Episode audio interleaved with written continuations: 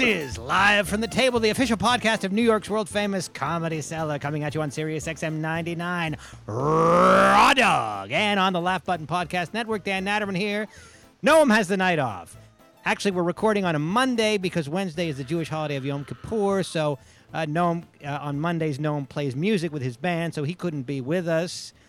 But that's okay because we have a guest host with us. We have Jon Fisch, everybody. Jon Good to be back. Good to be back. Good to be back. Jon. Fisch was here recently. He is a Comedy Cellar regular and um, and uh, an all around good guy. Periel Aschenbrand is with us. Periel wearing her mask because she is being extra cautious because she has an unvaccinated kid at home. She is wearing a K95 mask tonight. Al Lubel joins us, the great Al Lubel, a legend. He joins us all the way via Zoom. For, where are you, Al? Uh, I am in Los Angeles. He joins us from the City of Angels, Los Angeles, California. Al Lubel has a documentary out on uh, YouTube. For a mere $3.99, you can rent this documentary. It is a lot of entertainment for the money.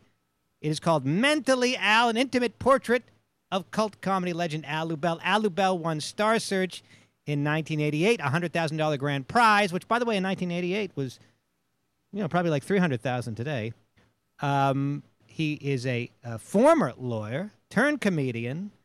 Uh, he has won several prizes at the Edinburgh uh, comedy Edinburgh. It's a comedy festival. It's uh, what's it called? The uh, the uh, Edinburgh Edinburgh Fringe. Fringe, Festival. the Fringe Festival. Festival, which Fringe, brings together comedians and and one person show artists and everything. Anyway, he's performed there and done quite well. Al Lubel is here with us to talk about his new documentary. Hello, Al. It's been a while.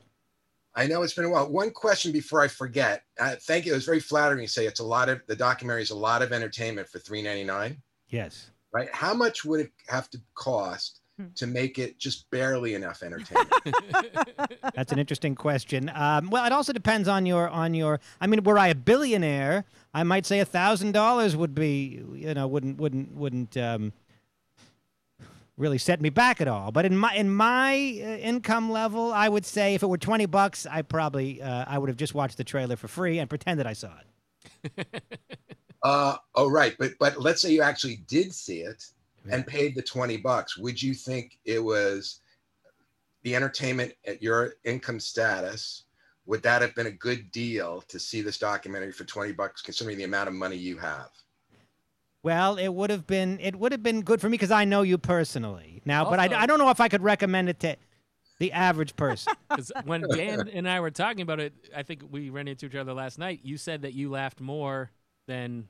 You yeah, I laughed out laugh. loud more than I would at your average, I don't know, you know, a comedy film or, you know, the average thing that I watch that's supposed to be funny. I laugh more at your thing.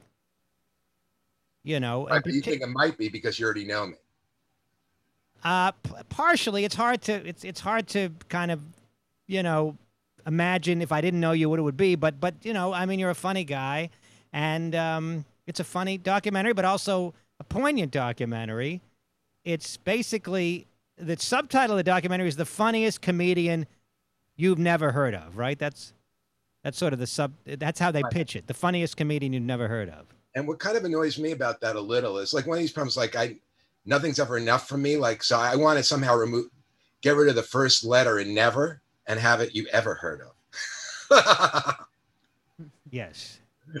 but that, that, you know, it's going to take me a while to get a documentary about me that says that. but you'll have to settle for you've never heard of because Al, your your background. I mean, I saw the documentary. I saw myself in the documentary. It's about a guy that the comics respect, or you know, they all say, say good things about, but that never really hit it big. That's sort of the that's the idea behind the documentary. Is this guy, you know, like Sarah Silverman and Judd Apatow were seen on the documentary saying, "Yeah, Al's great. We love him," you know, but he just never he never popped. That's sort of the that's sort of the um the idea behind. well, I learned in therapy, I, I also suffer from the fear of popping. All right. Al, did you watch it in full um, uh, after it came out? Uh, yeah, I watched it in full before it came out too. Okay. In fact, that's all I do is watch it. I'm curious what your reaction is to it now, watching it um, now removed. Yeah, it's uh Well, I feel like a little. di- It was recorded five years ago. Like Right. he started following me around in 2016, so I do feel a little uh, different from then. I do feel bad how angry I got at my mother, like in a car ride towards. Uh, did you get to see it? Yeah, Yeah. I saw it. I saw it. Yeah, I told you because I mean, I obviously saw it. I said it was for the money. It was good value, No, thank. I was talking to Jon. I didn't know if Oh. Jon. saw it. Yes. and he agrees with me. By the way, for the money, it's good value. Oh, thank. You. And I, I forgot your name. Uh, uh, Ariel. Mary- did you get to see it? Ariel. or- I watched part of it. I didn't finish it yet, but I've heard Okay. um, really great things about it. Oh, thank you. Thank you. Here's something. I feel kind of bad about like in on the ride to visit my mother in the thing. Uh, I start talking about how she was a really bad mother and uh, she would have failed parenting class, and I was just in a bad mood. I was totally broke. I was hungry. I was, you know, and uh, I was honest. yeah, so you, you're not saying you don't feel that way. You're just saying you shouldn't have said it.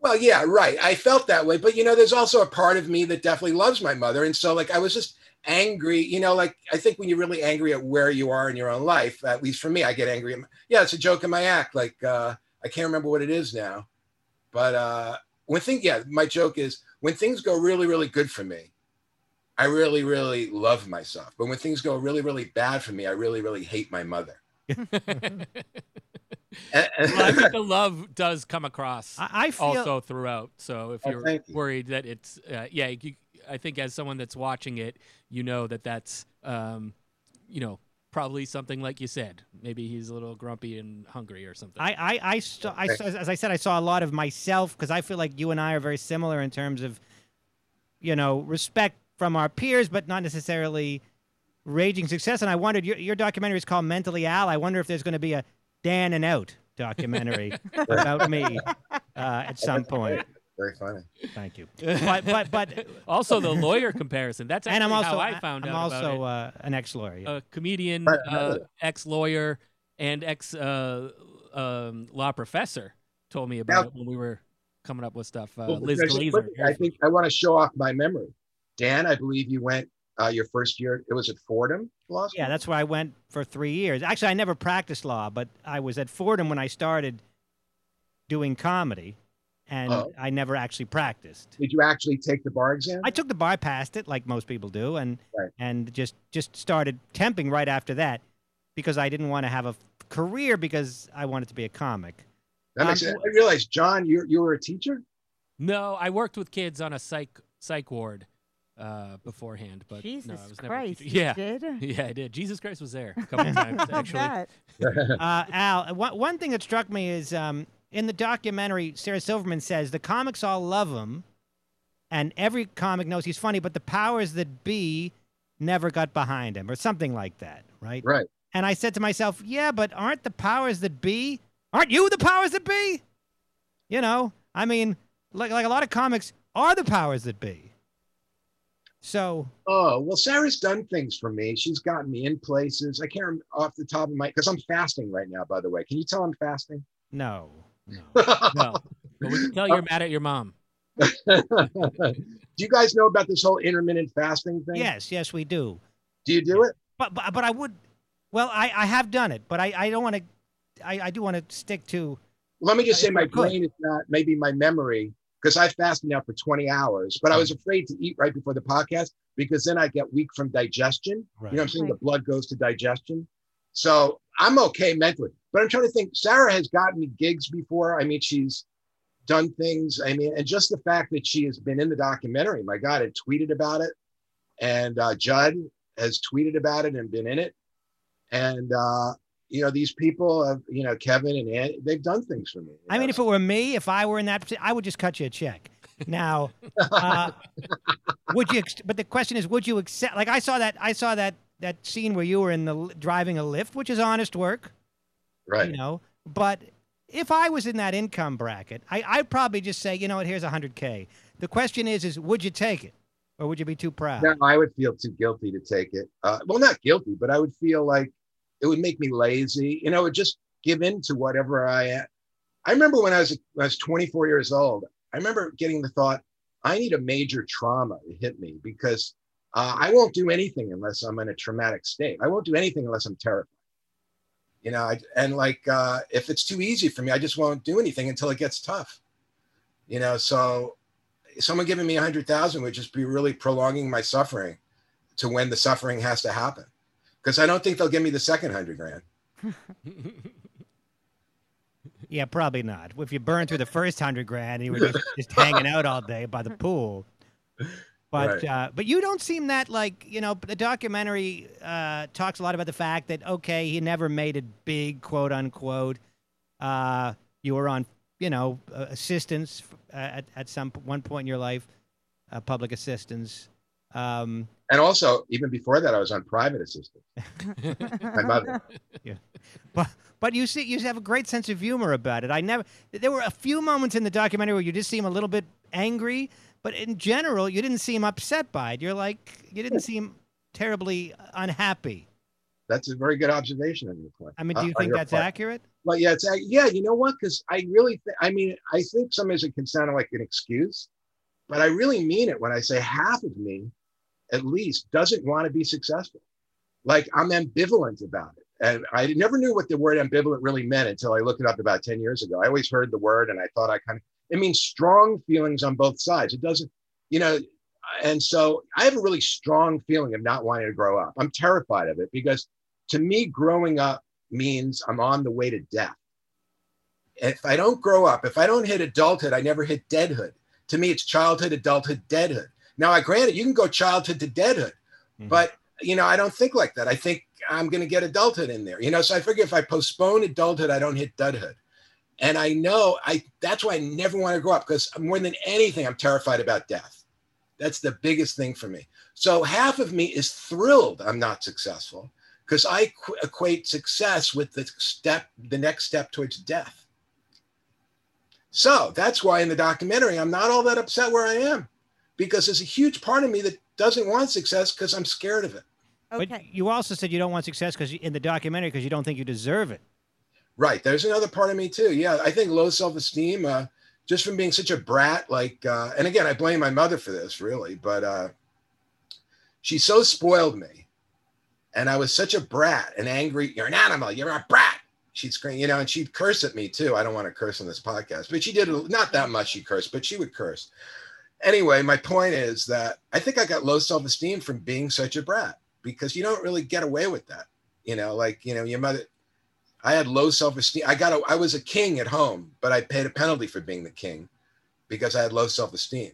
Because you get a little self esteem when you take out the garbage. You know, you take out the garbage, you make your bed, you get a little self esteem. I never had to make my bed. I never took out the garbage, so I never had that pumped up self esteem of like, wow, I just did that. I took out the garbage. I never took out the garbage, so I never had self esteem. Only self esteem I had was your mother telling my mother telling me, you're the greatest, you're the best. So in my mind, somewhere I had I'm the best. But in my mind, I also had low self esteem for a brat and an animal and a tyrant. A tyrant. I forced my mother to serve me food in bed. You know, I'd be lying in bed and she'd bring in the tuna fish sandwich to me while I'm lying in bed. You know, so I had low self esteem. I didn't know I had low self esteem back then. But when I grew up, I, got, I had it in me. And You know, so, it- yeah, there's a part of me doesn't feel. How can a guy that was a tyrant and demanded his mother serve him food in bed and demanded she change my, change my TV channel for me? How can a guy like that really feel he deserves to be a star? But I don't how even old? How be a- old were you? I don't even know if I deserve to be a human. Well, ironically, that's what stars do now. No, I know, and exactly, I already did it. Bring me the tuna So- I know, I don't. I already did it, so I almost feel guilty for having done it. Uh-huh. So I don't even want to do it now. But how old were you when you were demanding those things? I mean, you were a child, right? No, I think until 17. Okay, but that's my mother was serving me food in bed and changing the TV channel for me. And again, I'm not quite sure about this because uh, the mem- my memory is not that clear about it. But I remember lying in bed watching the Watergate hearings, you know, at 17, and uh, you know, I'm not so sure. I, I don't know. I just never had to do anything. You know, there was no family dinner. You know, my father worked nights. I once tried to get him to like he was off Wednesday and Thursday. So I demanded, I was always afraid to demand anything to my father. Weren't that we occasionally played catch with me, but my mother was my slave. My father really wasn't my slave. By the way, just doing some quick calculations, you said you were 17 and Watergate. Uh, you look I was, great. afraid, I was afraid you were going to do that. Well, I'm not. I'm not gonna. I mean, a very rough calculation of how old you are, but you look fantastic. Ma- Maybe there's something to this not growing up because you look really, really good. I mean, I would have thought you were maybe just a few years older than I am. Oh, thank. But but you're about you're you're you're about 14 years older than I am. Yeah, yeah, I know. Yeah. Well, thank you. I mean, I think uh, I don't know. I mean, I Yeah, guess I some know. of it's genetic, and some of it's uh, the fear of growing up, maybe, and Well, some of it's those intermittent lines, how's the hip? Uh, To follow up from the documentary, your hip was injured. During, Same thing. I'm No, afraid. it's, not, it's can't- injured. It's got a, he's got a genetic condition. Well, it's, well, it's both. It, well, yeah, it's. gene- I have a thing called hip dysplasia. Have you heard of that? Mhm. Dogs are known for it, especially like you know badly formed, but humans have it too. But anyway, my point is they're badly formed hips from birth, and I was warned when I got into my 50s I'm probably going to need hip replacement because I never limped, as you know. You saw me in New York. I never limped. I used to play basketball, and but I went bone on bone in my right hip 10 years ago. But the weird thing about it is I'm not in pain. Like most everybody, bone on bone is in pain, and they t- I'm on no medication. I limp because of the bone on bone. But again, it's my fear of death. I'm afraid of hip replacement because even though I know it's a very safe surgery, they're fantastic at it, blah, blah, blah, blah, blah. I'm afraid I'm going to be the one guy that dies, you know? And so I'm afraid to get major surgery. That's the childish part of me, you know? Mm. But I do yoga every morning. I do certain yoga that really, for an hour, called the Egoscue method, a thing, you know, that they design. And it helps me walk a lot better than I used to walk. And I'm trying to, if I can do it every day and at night I'm supposed to do another two hours of a certain thing with them.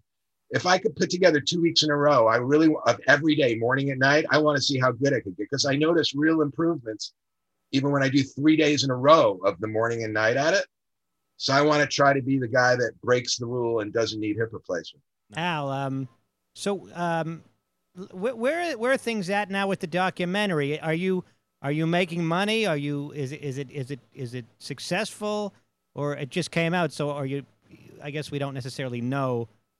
Uh, but but do you have a sense of of of of uh, how it's going in terms of viewership? I have a sense it's going well. The thing is, they've, uh, and again, now I'm being neurotic. I don't know if they want me talking about it this way, but yeah, I'm sure they, they didn't tell me not to. So, and I, and I'm, anyway, my point is that they tried to sell it to Netflix and Netflix wasn't interested.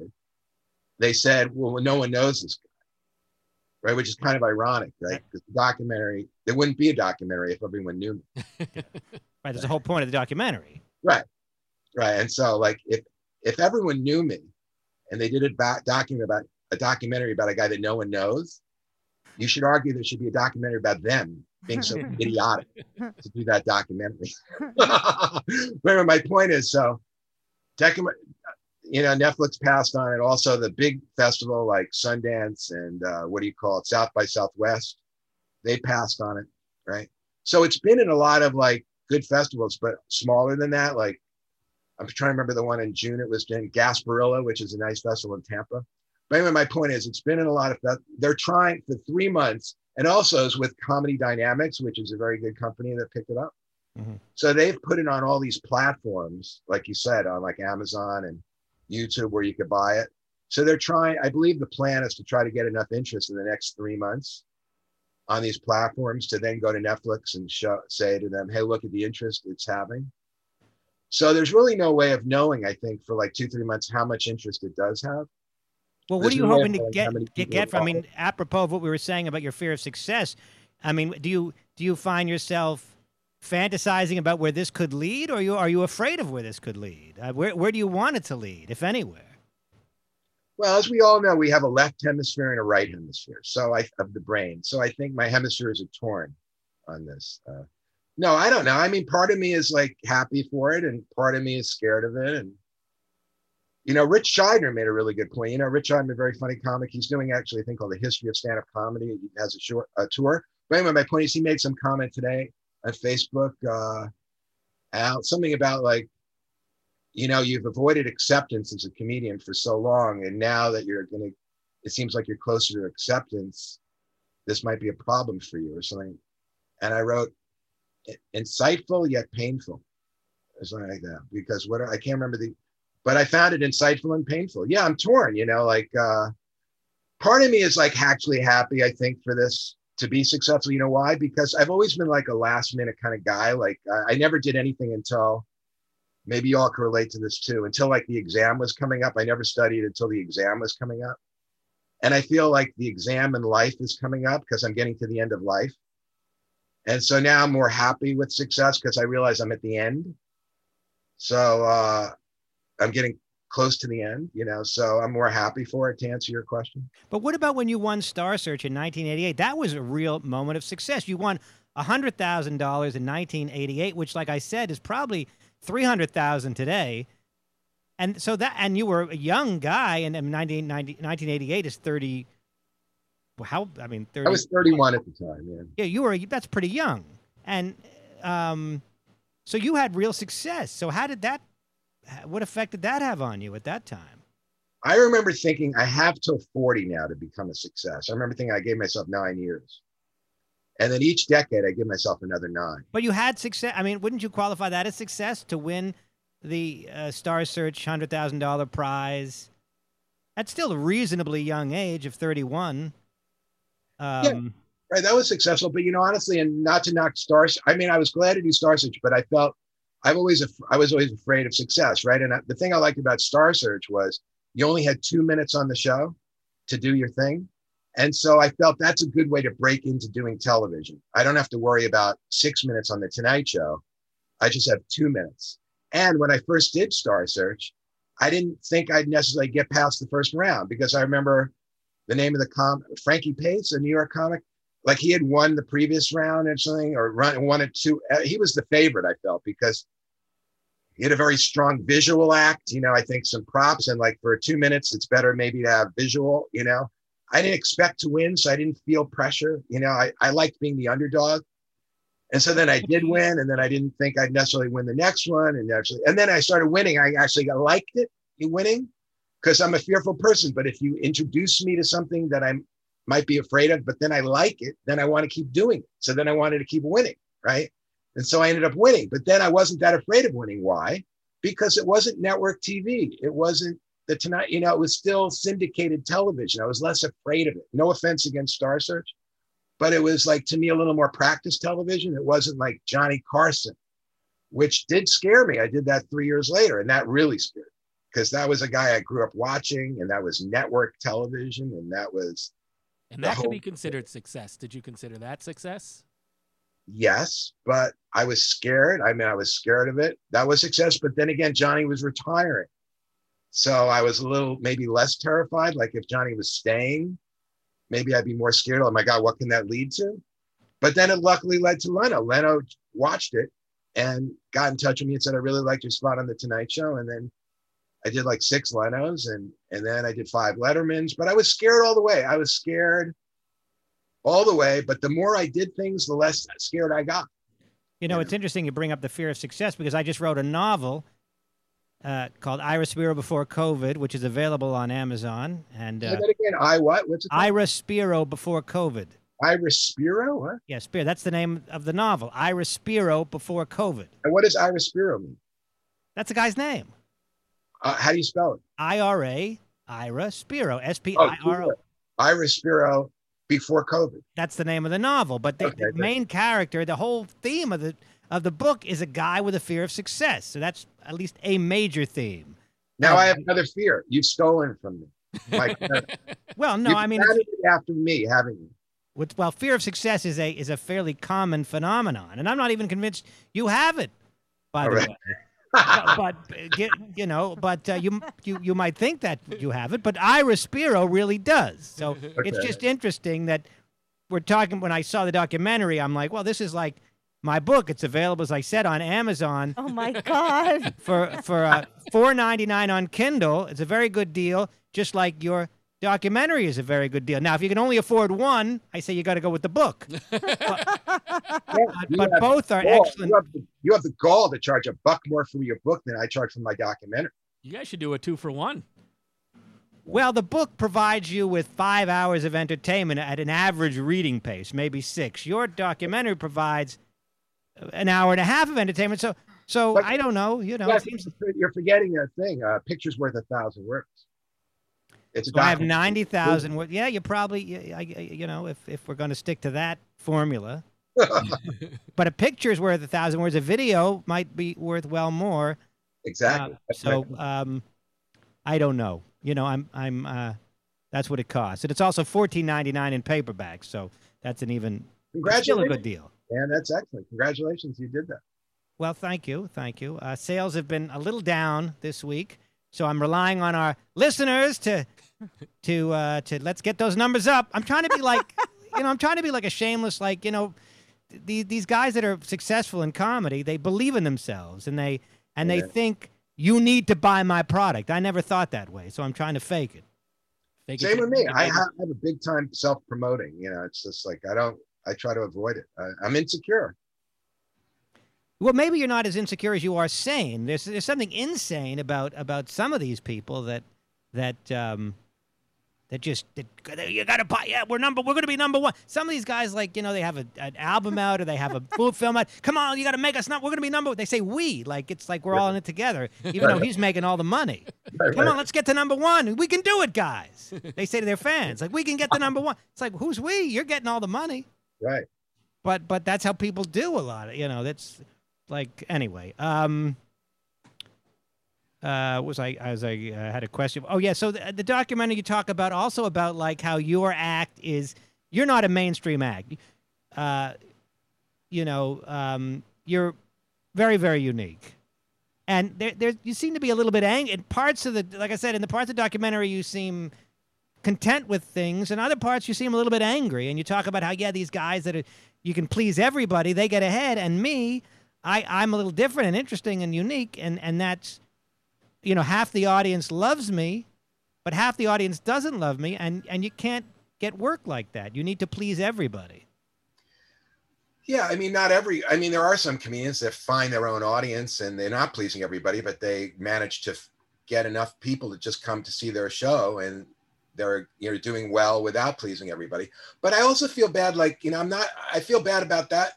You know, I'm not attacking uh, comedians that please everybody because I think there are comedians who inherently are pleasing. They're they're more nor, they're more regular people, and when they express themselves honestly, they are pleasing everybody because they are really more regular humans that are a part of society. I had a twisted, crazy childhood, so I'm a little weirder. But some people didn't have a twisted, crazy childhood. They're, they're people and they express themselves honestly and they please everybody. And I was just in a bad mood that I was struggling there, but I shouldn't be knocking other people that naturally please everybody. That they're very healthy, great comedians that do that. And I, I remember uh, going up to uh, Montreal Comedy Works, Jimbo's. Yes. On a, you know, and every time Oh, I Jimbo went up loved loved loved that. loves Al Lubel. Right. Thank and he you. was a real champion of you. And so, were there more places like that where, because you, you had mentioned that you had a hard time, you know, getting booked at a lot of places, but were there a few places other than his place that that welcomed you over and over again and gave you a home? No.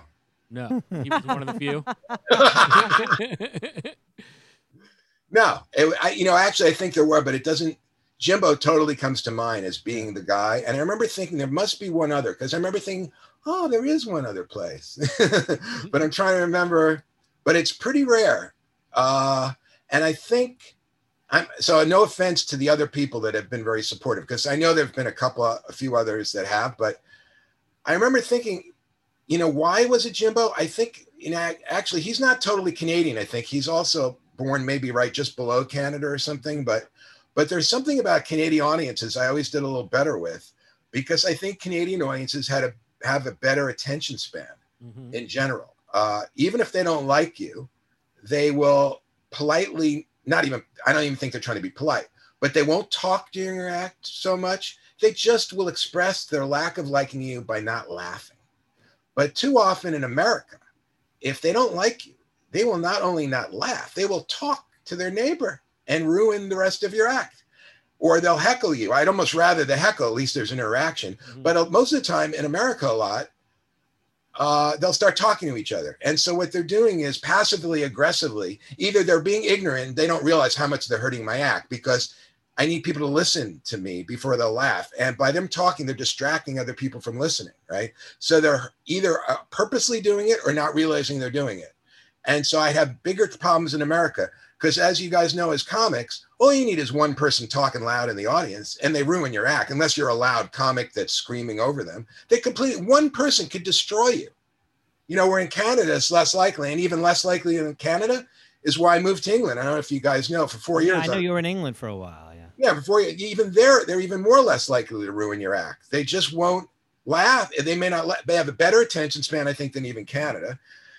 And uh, in general, they won't. Maybe they'll heckle you, which is a good thing. But in general, they'll, you know, they'll have a bigger attention span. It's better for a guy like me that needs to explain himself a little more.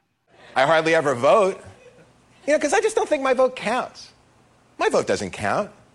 My friend, my friend, he says to me, What if everyone didn't vote because they felt their vote didn't count? I said, Well, then my vote would count.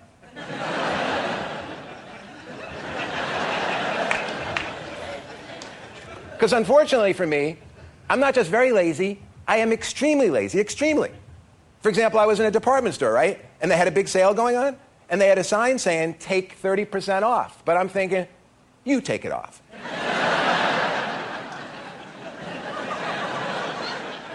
So let me just say this: the negative to England is they're less in touch with narcissism because they're less narcissistic than us.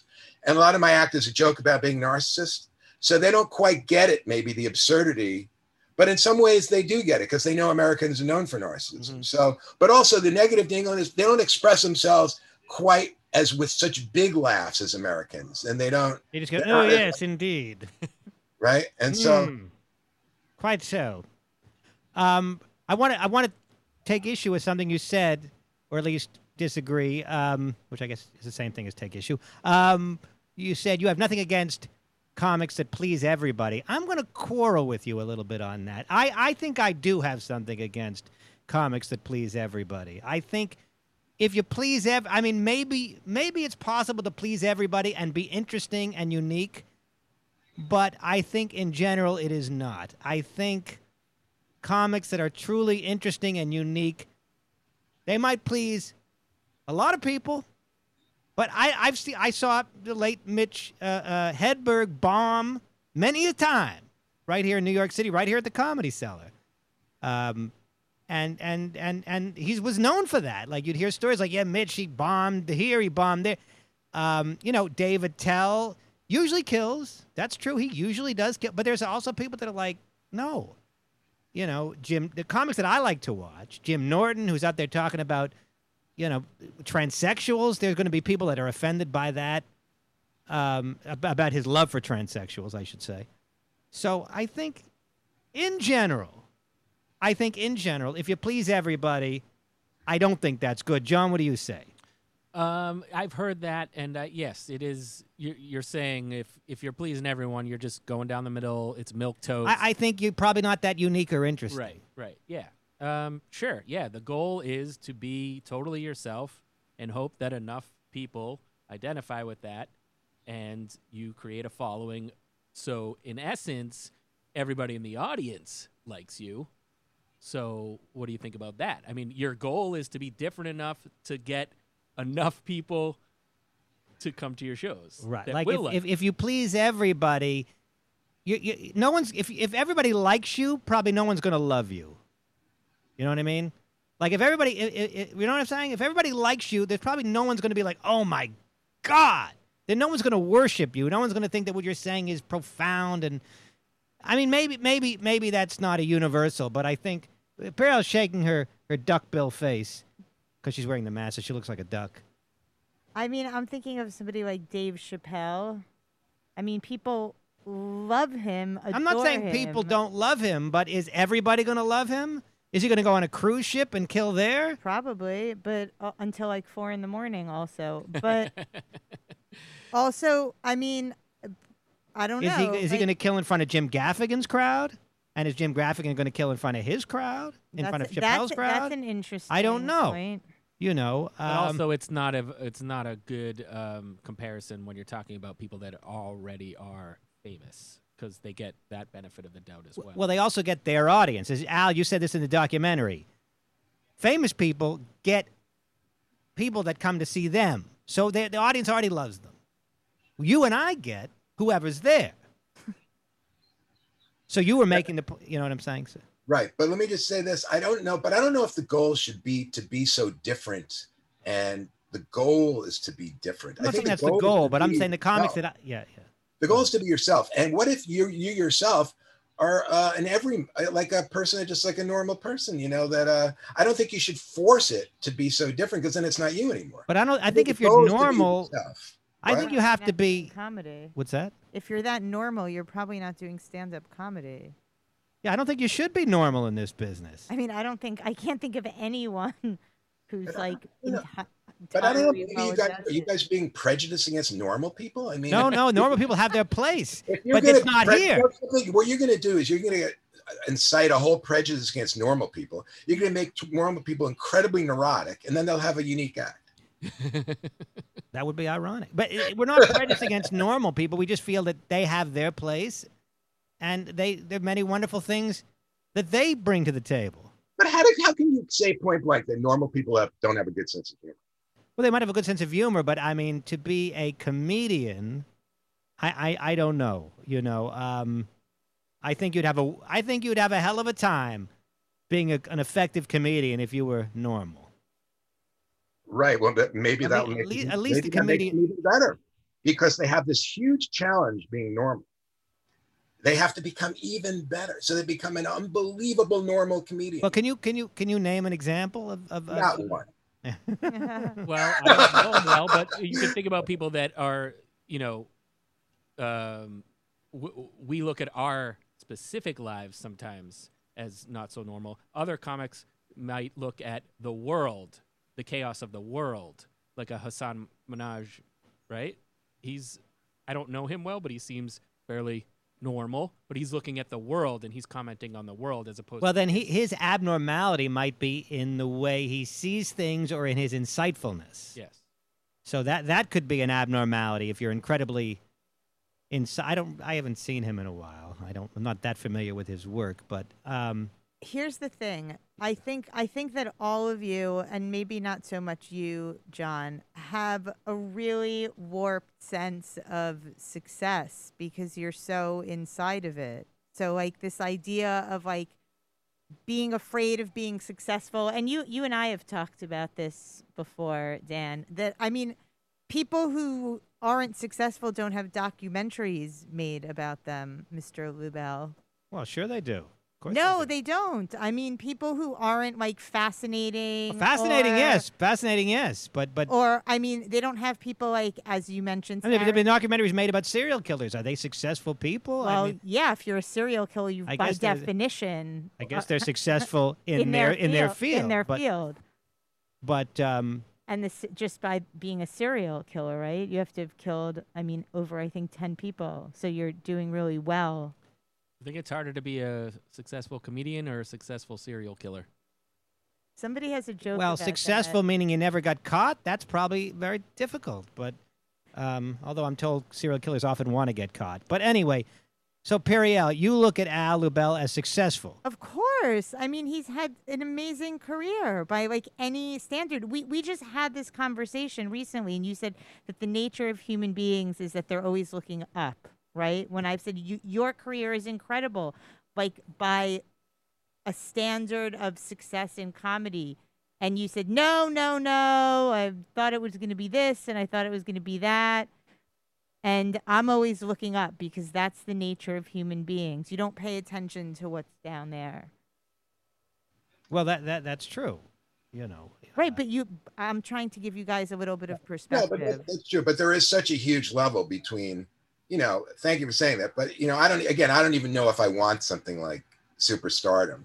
But there's such a huge level between the superstar comedians sure. and me and, and, you know, and Dan and, and Jon, you know, no offense to throw, well, you guys were kind of saying. But anyway, my point is this the superstar comedians and there's the star comedians below them. And, you know, there's a huge difference between Sure. that. And so it does weigh on your mind a little, you know. But uh again, I'm not that, you know, I am upset. Half of me is upset and the other half But is you know that people are looking at you and being like, "Holy shit, this guy did Leno and Letterman and Carson," and that's like a huge mark of like a dream for people. Thank you. That's very nice. of you. But you know, I'll be on again. I shouldn't say I'll be honest because that implies this whole time up to that. you finally broke me down. I'm finally going to be honest. That's what I'm here for.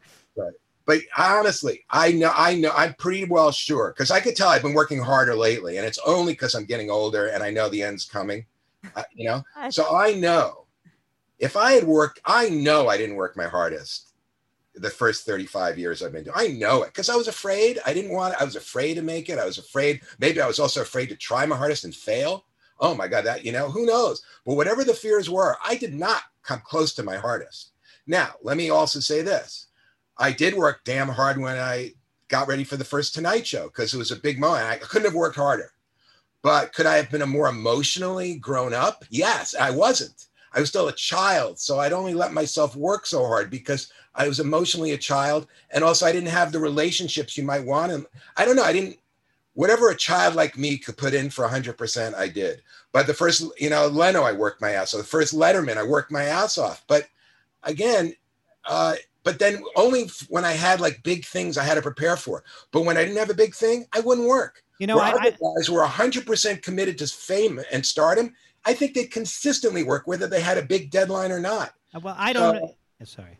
Well, I'm sorry. Go ahead. No, I, I, I read somewhere, some article that said, you know, we, we typically think that people succeed because they work hard, but actually people work hard because they succeed. I don't know how much truth there is to that, but I, I think there's some truth to it. I think when you're encouraged, Yeah, that's a good you're point. told, we're going to give you a, a, a, a sitcom, but you got to show up every day and work the whole day and memorize your line. You would have done that if somebody had said to you, you know, we're going to give you a special on Netflix, but you got to come up with the hour. You would have probably come up with it. So You're right. I but think that pe- also reminds. Sorry to interrupt. yeah, go ahead. th- this reminds me this conversation about that book the four tendencies that i think we talked Yeah. about before Periel, Yeah. uh, where certain people are motivated by external versus internal um, factors.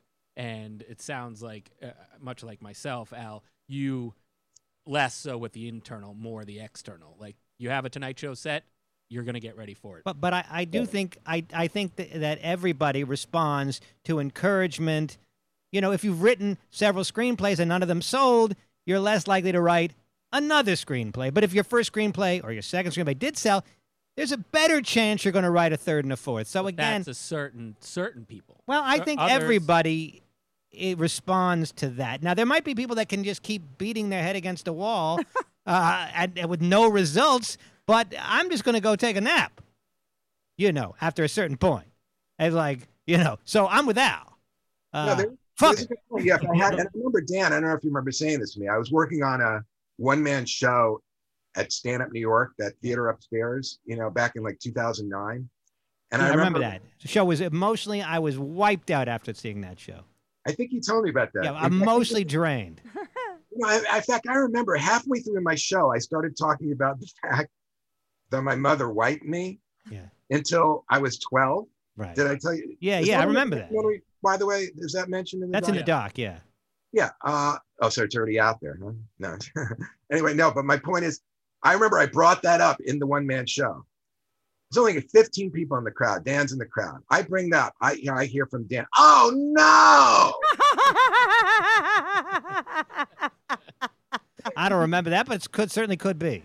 Not could be, was. Okay. I remember it, you know, and it didn't, I just yeah, oh no, you just like couldn't, that was, that broke it for you. I guess like, you know, like you, so I can relate what you're saying. You probably were like, I can't believe he's, and then the white meat till 12 got you. But anyway, my, my what point age, is, what age? Well, are well, well supposed he's, to he's in the middle of a point. Oh, no, my little point was that uh, very nice of them at Stand Up New York. He let me use. I don't know if I should. I did his, my one man show in his theater that next door to the Stand Up New York in 2009 and 10. And I ran into you outside the show. You didn't come to that one man show. You came to my one man show in the early 2000s. I, I think so. But anyway, that show, you happened to just be outside, and you may have been doing a stand up spot at Stand Up New York. I ran into you outside. I remember you said to me, Al, and at that point I was getting no spots Mhm. you know, anywhere in the city. So I just said, screw it. I'm just doing my own one man show every week at this theater. So I, I stopped doing stand up for like four or five months, right? Anyway, I remember you said to me, I don't, I don't know if you remember this, Dan. You said, we, when you said we meant your fellow comics, we don't think you've been treated fairly by the community, the stand up comedy community. And I felt that was, I was good to hear that. Like you, were kind of telling me, and again, maybe I'm wrong. is- The implication was I didn't get it, what I was due. That was your phrase. You didn't get what you were due based on how good you were as a comic. you didn't get what you were due Do you remember saying that? I don't remember saying that. I say that about myself. I also Uh, asked you to put it in writing, and you did. So I will. produce that. no, I'm joking. Well, I tend to think that you know you, you said in the documentary no one's due anything, and you're perfectly right. right. You know, except I do tend to think that way in my in my in my more angry moments. That you know, but um. But yeah, then, I mean, but I like, gotta you know. Vincent Van. Uh, Sorry, what go time ahead. is it? but I wanted to because I just wanted to say. Well, first of all, I just want to say I would always stay in the room when you were on stage. I, I loved love watching you when you were in New York City. I don't get to see you obviously now, but I always love watching you. You're so funny. Oh, thank Um, you very much. my one question that I want to ask before I had to have to run is though uh, you talking about half of you like you know wanting success and half of you not. Do you want to work on that half that doesn't, or you like this struggle, or do you know like my mom is afraid of cats, but she's never gonna go deal with it. She's just resigned to being like that's how I will live my life, afraid of cats. Do you want to live your life with half of you pulling you one way and half of you pulling yourself the other? No, I as I s- no, I I do want to work on that fearful part because only because I'm getting to the end here, and I do want to experience other things, and I don't I don't want to die without having tried harder. Well, your mother lived till 95. By the way, condolences because she did. I did it not. said at the end of the Thank you. documentary that she had passed, um, but she was 95.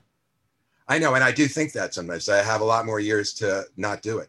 So genetically, genetically speaking, you you may ultimately, uh, even if you don't out succeed your fellow comedians, you might outlive them. You know, if that's if that's any That- consolation, you might That's also live to pee on their graves. I don't know if that's any.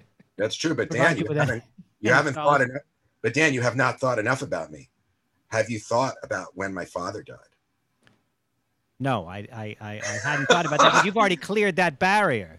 He he died. Yeah, I've cleared. That's a good point. But yeah, he died at sixty. But At, you know, uh, you have to kind of average the genetics in maybe. Well, but what Well, did I he- did what- read somewhere. You get most of your health from your mother. But what I did he die of? Podcast. What, What did he die ahead. of? What did he die of? He had he had bladder cancer when he was like fifty-five, but he died of a stroke at sixty, and they said that it, the doctor said it may have very well been related to the chemo. So I don't know if it was related to that or just he had a regular stroke. But the did he have any risk factors for bladder cancer that you don't have? Uh, Yeah, smoking. he was a big he was a big smoker till Okay, he was thirty. Okay, he was a big smoker, so that might be Yes, the reason. true. Now, how how long did his parents live? Yeah, his father lived to like 105, Okay, and but his mother died at like eight. I think she had a stroke at 78 and died at like 83. So it's mixed. It's all mixed. well, it seems to me, and when you go to the doctor, are are all the the blood pressure and the, all the numbers, What the is cholesterol, going on is there? everything in the green? is everything where it should be?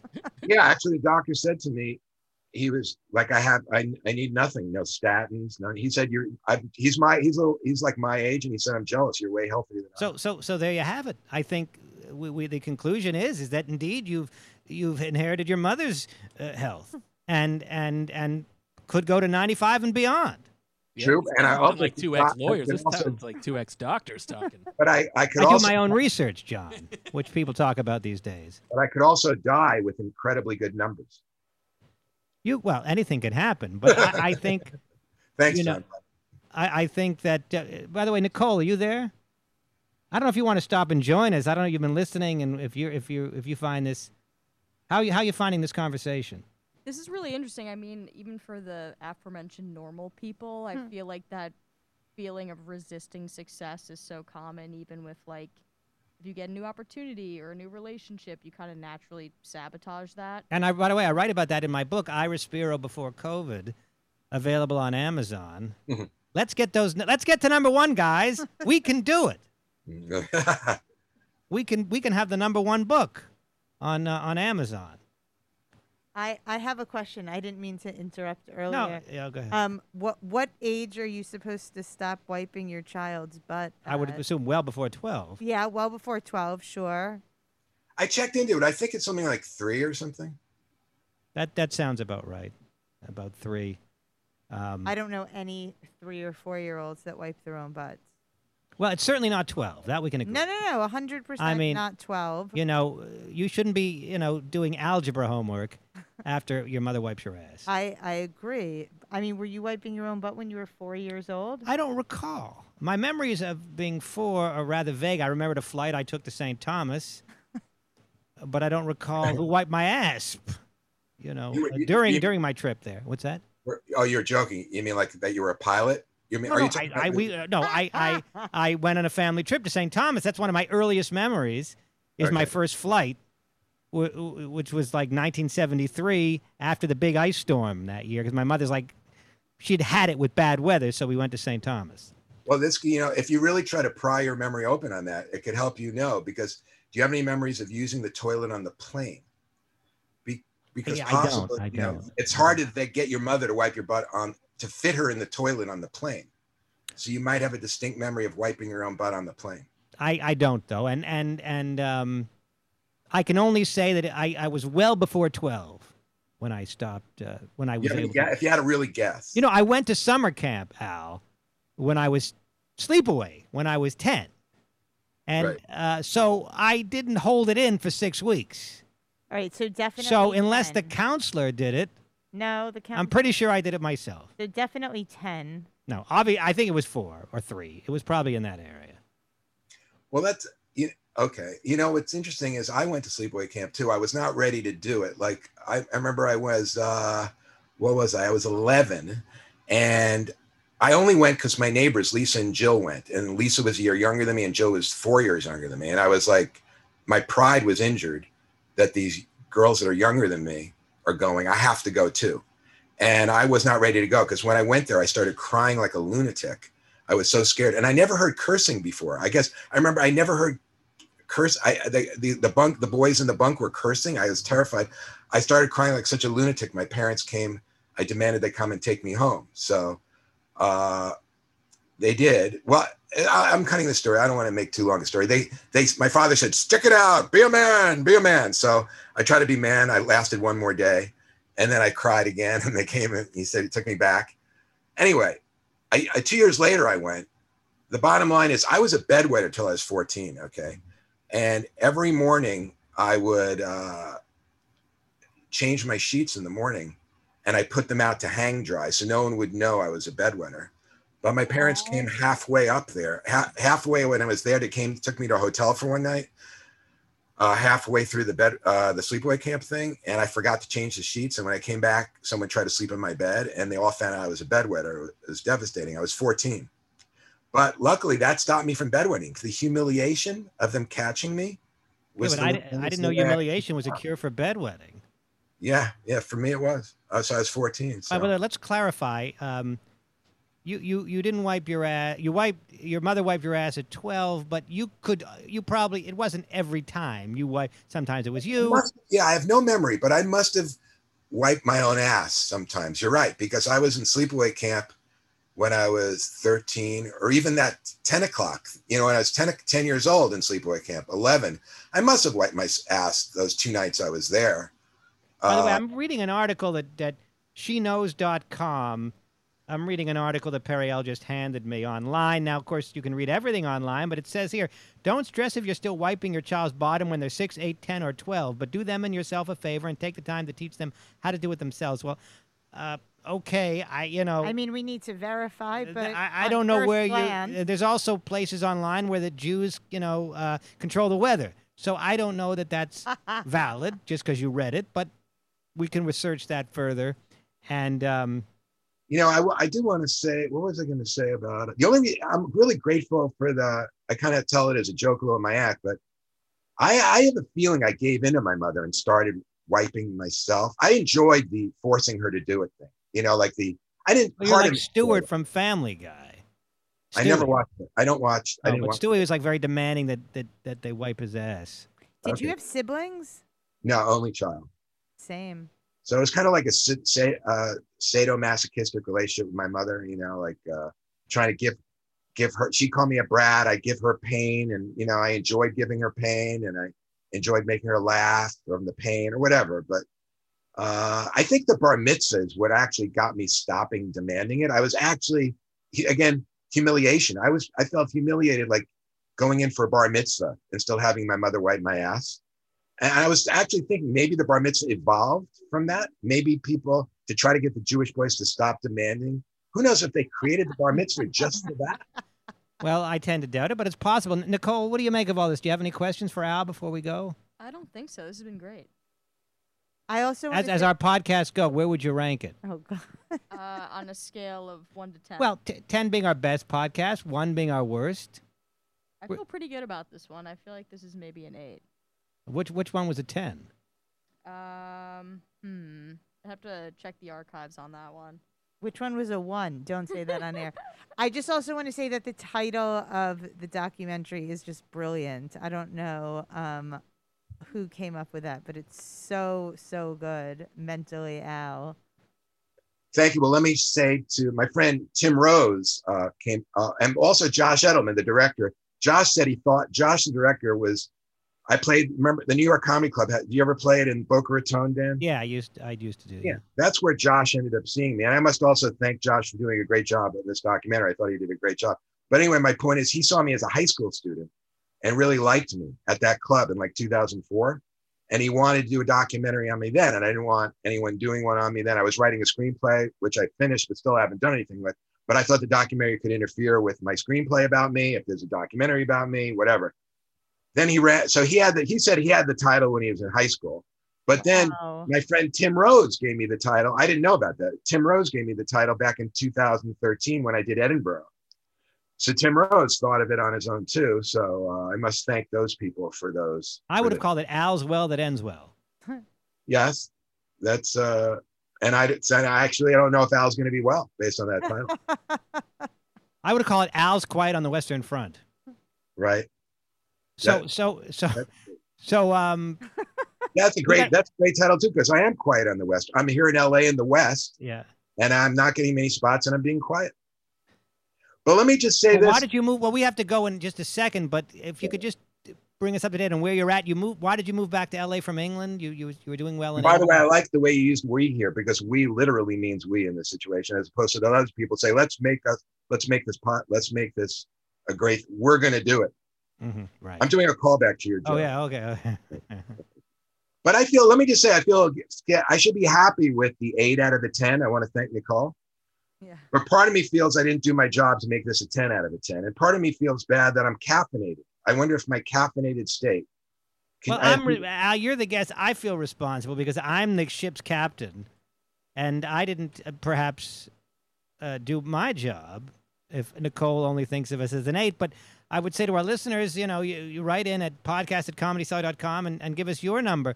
But before before we go, Al, so so just can you just briefly, quickly tell us where things are at now? You're in LA, and and how's things how are, how are things going?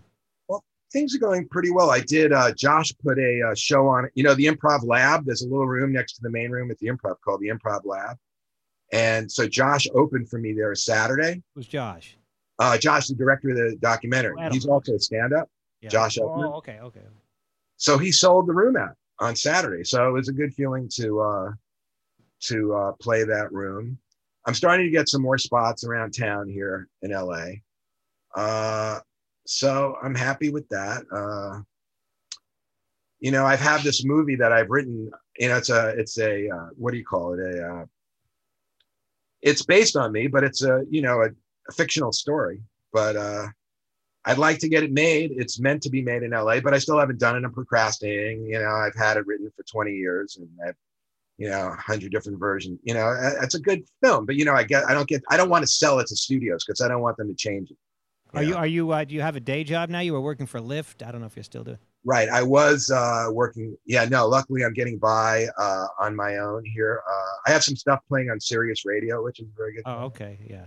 and uh, so I'm getting by with some work, and you know, and uh, so yeah, I'm getting by, and uh, feel I'm, you know, part of me thinks maybe I'll go back to England because I really feel I improved a lot in England.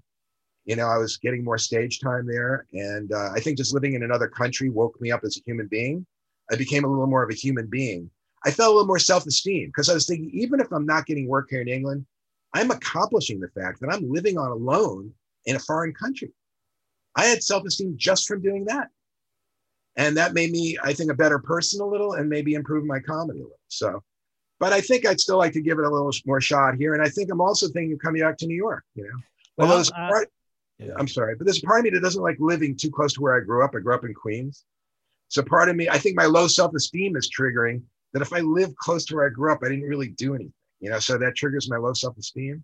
So I don't know. Well, we'd love to have you here, obviously, but that's your decision to make. We have to go now. Mentally Al's available on YouTube, Amazon Prime, and other platforms. Just Google Mentally Al. You won't have a hard time finding it. I give it my wholehearted recommendation as well worth the three ninety nine, and and and I would even have paid more for it, and and uh, without regret. Uh, my book, Ira Spiro Before COVID, is available on Amazon. Uh, Four ninety nine on Kindle, fourteen ninety nine for paperback. Um, Periel's books, uh, The Only Bush I Trust Is My Own, and On My Knees are available similarly on Amazon. And you can check those out as well. Podcast at comedycellar.com for all your comments and suggestions. Al, great seeing you. Hopefully, we'll see you back in New York. Give me a hit me up when you're in, in town if you come back. Okay, will do. Thank you. Thank you Okay. having me. on. Bye bye, everybody. See you next time. Good night. Okay.